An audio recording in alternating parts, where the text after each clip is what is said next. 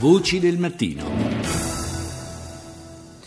Di nuovo buongiorno da Paolo Salerno, seconda parte di Voce del Mattino, oggi dedicata alla marcia d'avvicinamento, alle celebrazioni per il sessantesimo anniversario dei Trattati di Roma che si terranno nella capitale sabato. Lo sapete, nel corso di questa settimana Radio 1 ha dedicato ogni giorno a un tema differente. Il tema di oggi è quello dei migranti. E cominciamo a parlare con il primo dei nostri nostri ospiti, che è il professor Tony Ricciardi, storico delle migrazioni presso l'Università di Ginevra e coautore del rapporto Italiani nel mondo della Fondazione Migrantes. Buongiorno professore.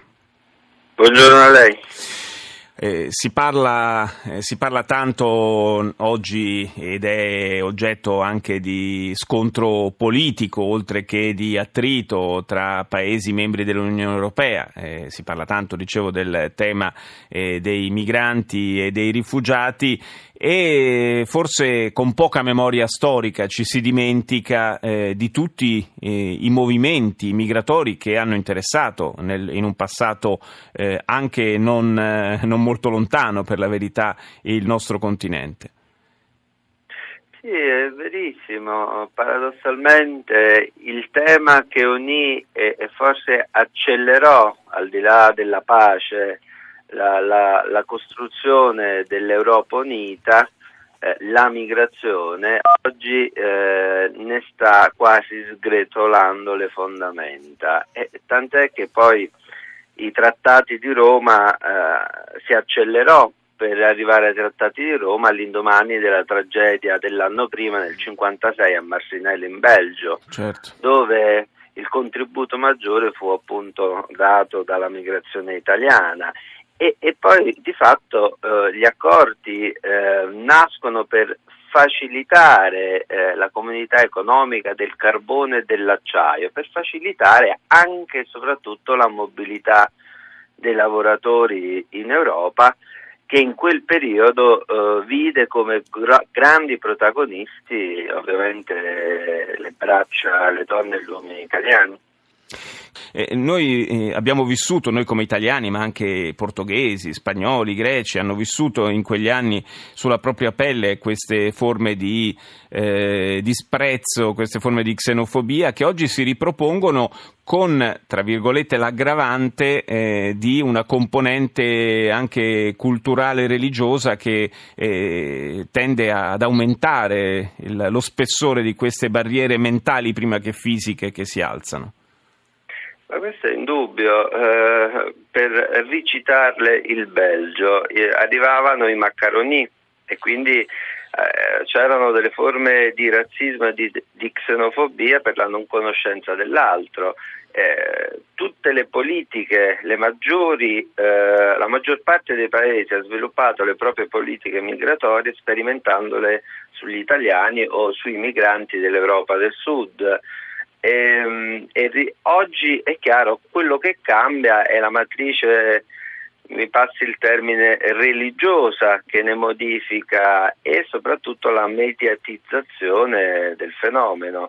Ehm, il, il, costruire all'eccesso Uh, sulle paure, cosa che avveniva anche all'epoca, solo che oggi ovviamente eh, in un proliferare di, di, flusso informativo e una moltiplicazione delle paure dovute a, a fattori eh, come quelli che purtroppo ai quali abbiamo assistito, a fenomeni e eventi ai quali abbiamo assistito ieri, è chiaro che ah, non fanno altro che esplodere le distanze e farci perdere di vista qual è l'obiettivo dello stare comune.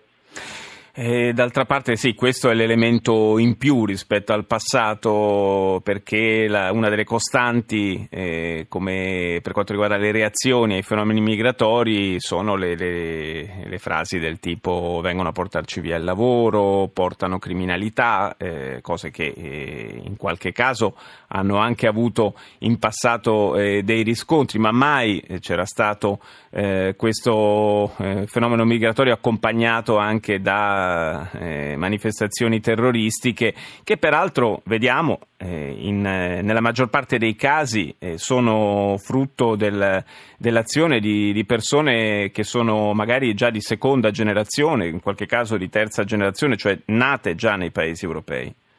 E questo è bene ricordarlo, questo è bene ricordarlo perché nel, nella quasi totalità dei casi, eh, dalla Francia al Belgio e purtroppo eh, ieri a Londra, eh, queste azioni sono commesse da persone che hanno passaporto e cittadinanza di quei luoghi, che probabilmente sono nati in quei luoghi. Quindi eh, il discorso va ben al di là e eh, abbattere il muro della reciproca diffidenza, eh, guardi, era anche a inizio secolo, ehm, le classi dirigenti italiane si dovettero sforzare per dimostrare nei vari paesi dove andavano a lavorare gli italiani che il tasso di criminalità restava lo stesso e che a delinquere non erano gli italiani. Questo accadde in Svizzera agli inizi del Novecento, accadde in Belgio con l'apertura della, della traiettoria per le miniere e accadde in tanti altri paesi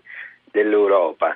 Ehm, quindi la storia non si ripete, però la storia ci può aiutare a comprendere meglio e probabilmente a cercare di evitare di ricommettere gli stessi errori. Eh, la storia resta sempre una, una, grande maestra, su questo non c'è dubbio. Grazie al professor Tony Ricciardi per essere stato nostro ospite, buona giornata. Eh, saluto, grazie ancora, saluto la professoressa Chiara Favilli, docente di diritto dell'Unione Europea all'Università di Firenze. Buongiorno professoressa. Buongiorno.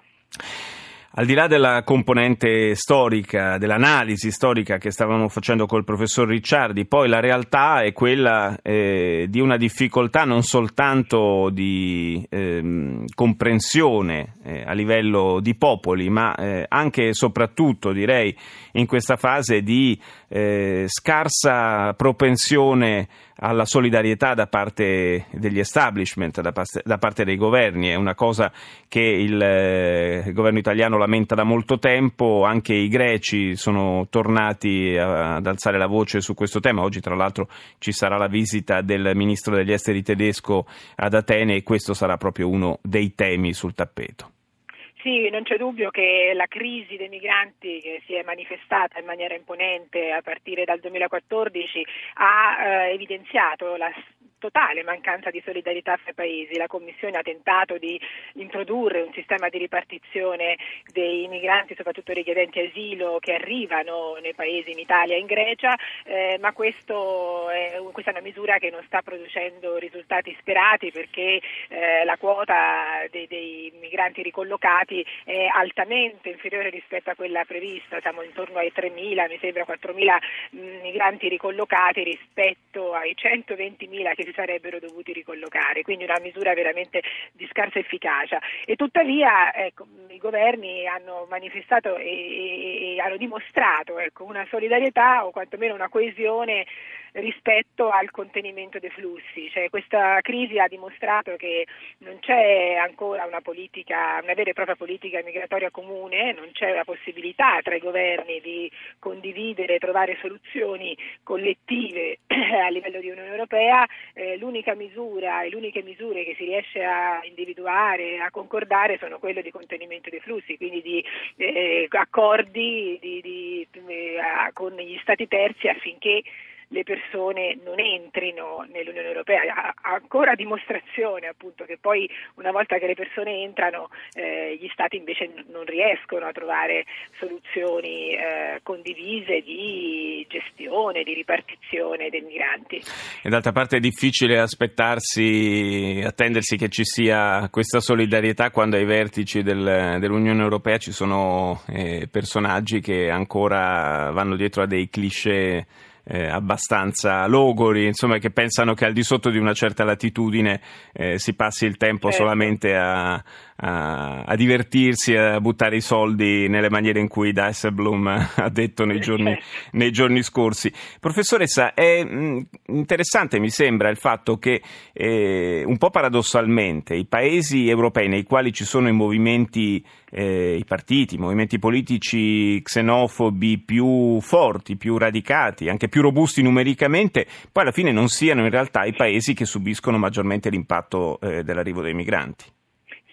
Sì, anche questo è molto interessante, ma eh, questo dipende molto da come eh, i partiti politici all'interno dei singoli stati eh, pianificano diciamo, un po' la loro strategia no? di, di, di, di, vincita, di vittoria elettorale e quindi questo fa sì che ci possano essere appunto anche situazioni di questo tipo e eh, soprattutto siano quelli i paesi appunto, che non hanno avuto il, il, il flusso massiccio degli ultimi tre anni, evidentemente fomentando una paura di invasione eh, a causa dell'inefficienza degli stati di frontiera esterna quali, quali la, l'Italia e la Grecia.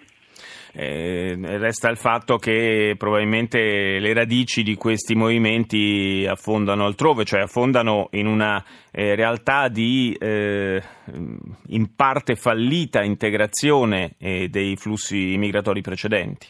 Esatto, questo infatti è uno dei problemi principali che si pongono perché eh, ovviamente l'immigrazione nell'Unione Europea è iniziata più di 30 anni fa, 40 anni fa, ci sono paesi che hanno una migrazione storica, ma quello che oggi si evidenzia è appunto una scarsità, una scarsa efficacia delle politiche di integrazione. È anche vero che eh, le, le, il problema grosso diciamo, lo sta vivendo l'Unione Europea in virtù dei flussi dei, a partire dal 2014 diciamo che appunto, dobbiamo un po' distinguere appunto, tra la migrazione di lungo periodo e quella invece degli ultimi tre anni che proprio per la sua entità ha eh, determinato, eh, lo, dire, la, la, la, ha detonato paure all'interno degli stati, all'interno dei, dei, singoli governi che poi sono state e vengono fomentate dalle forze xenofobe. Grazie alla professoressa Chiara Favilli, lo ricordo docente di diritto dell'Unione Europea all'Università di Firenze. Buona giornata professoressa. Grazie anche a voi. E noi ci salutiamo per ora, ci risentiremo intorno alle 7.35 per un'ultima parte di Voci del Mattino dedicata all'attentato di ieri a Londra. A più tardi.